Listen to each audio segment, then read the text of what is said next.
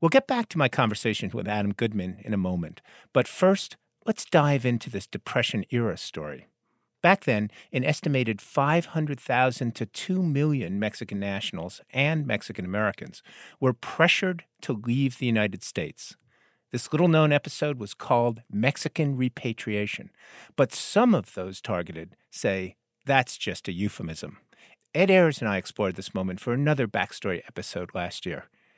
Here's Ed.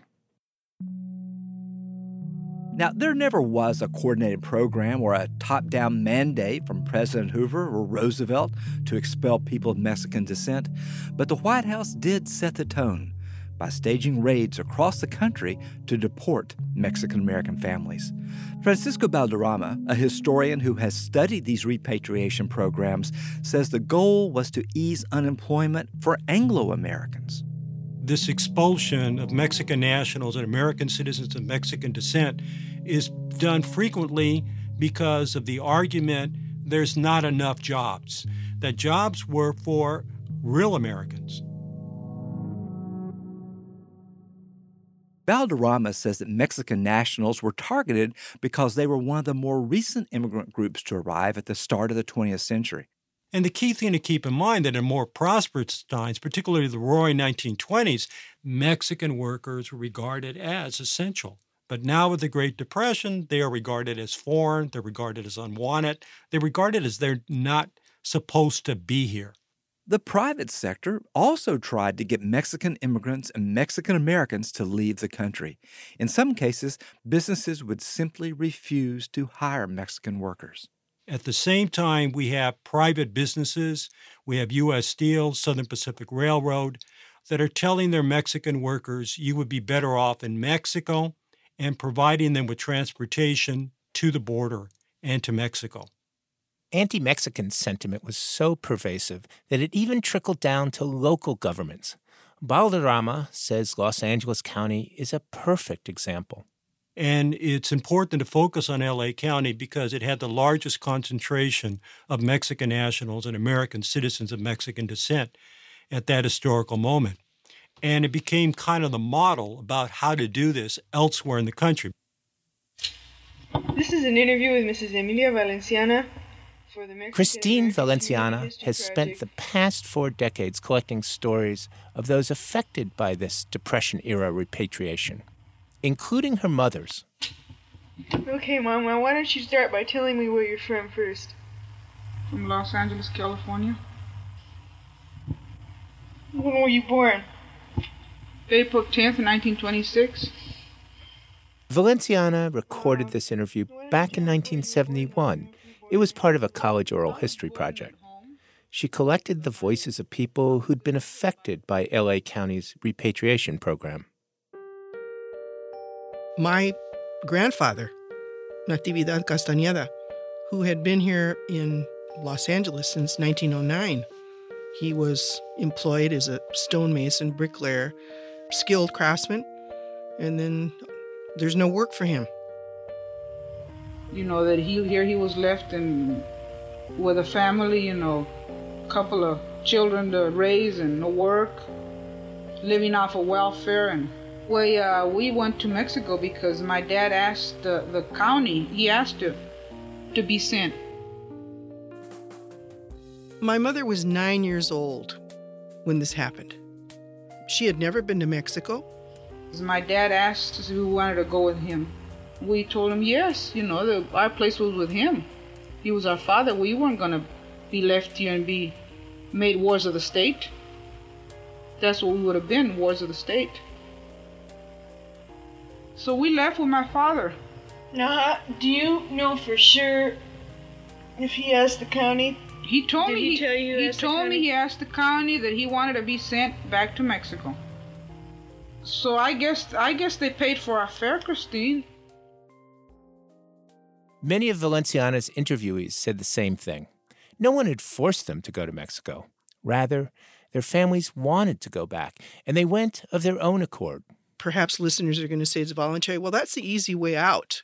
And that's not really looking at the complexity of the problem. We're really looking at, at, at human beings I mean, I can't believe that my grandfather, who had been here since 1909, had any intentions of ever returning to Mexico. But she says Los Angeles County actively encouraged people to leave. One of the county officials who ran this program was Rex Thompson. He was the head of charities for Los Angeles County during the early 1930s. Valenciana interviewed him in the early 1970s. Thompson acknowledged that he weighed the costs of providing aid to a Mexican family versus sending them to Mexico. We had thousands of Mexican nationals who were out of work. A Mexican family were costing us $110 a month. I can remember those figures. We could ship them back and feed them well and decently by, by train for $74 a family.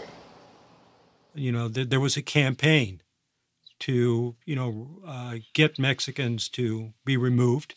And so the county agencies, they would, they would send out people. They were recruiters, basically.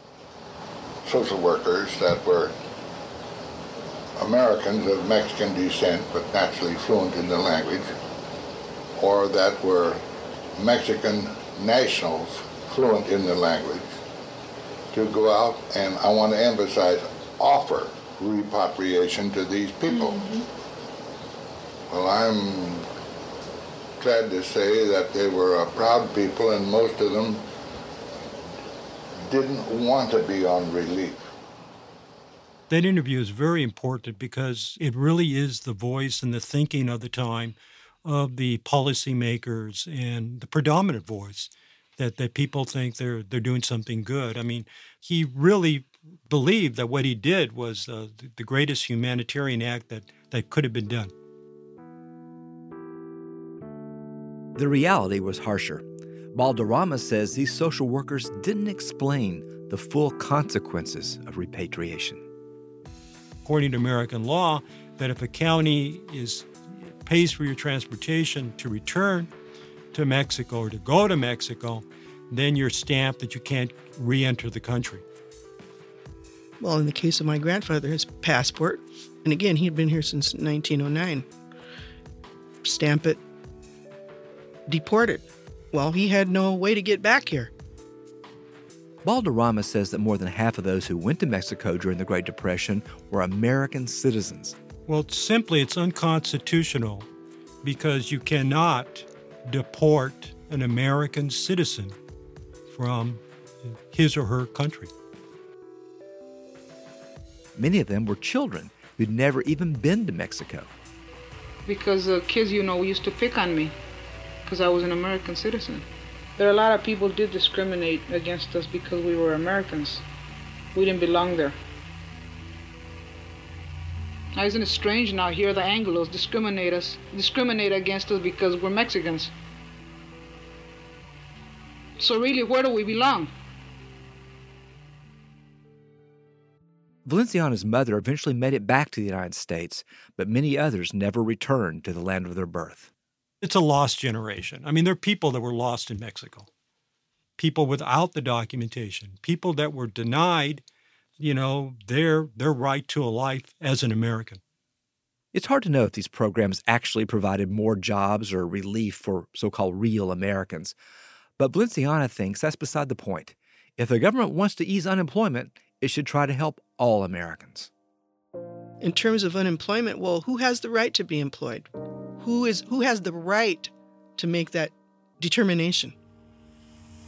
I feel that this uh, country should have done something for their citizens instead of getting rid of them like the way they did.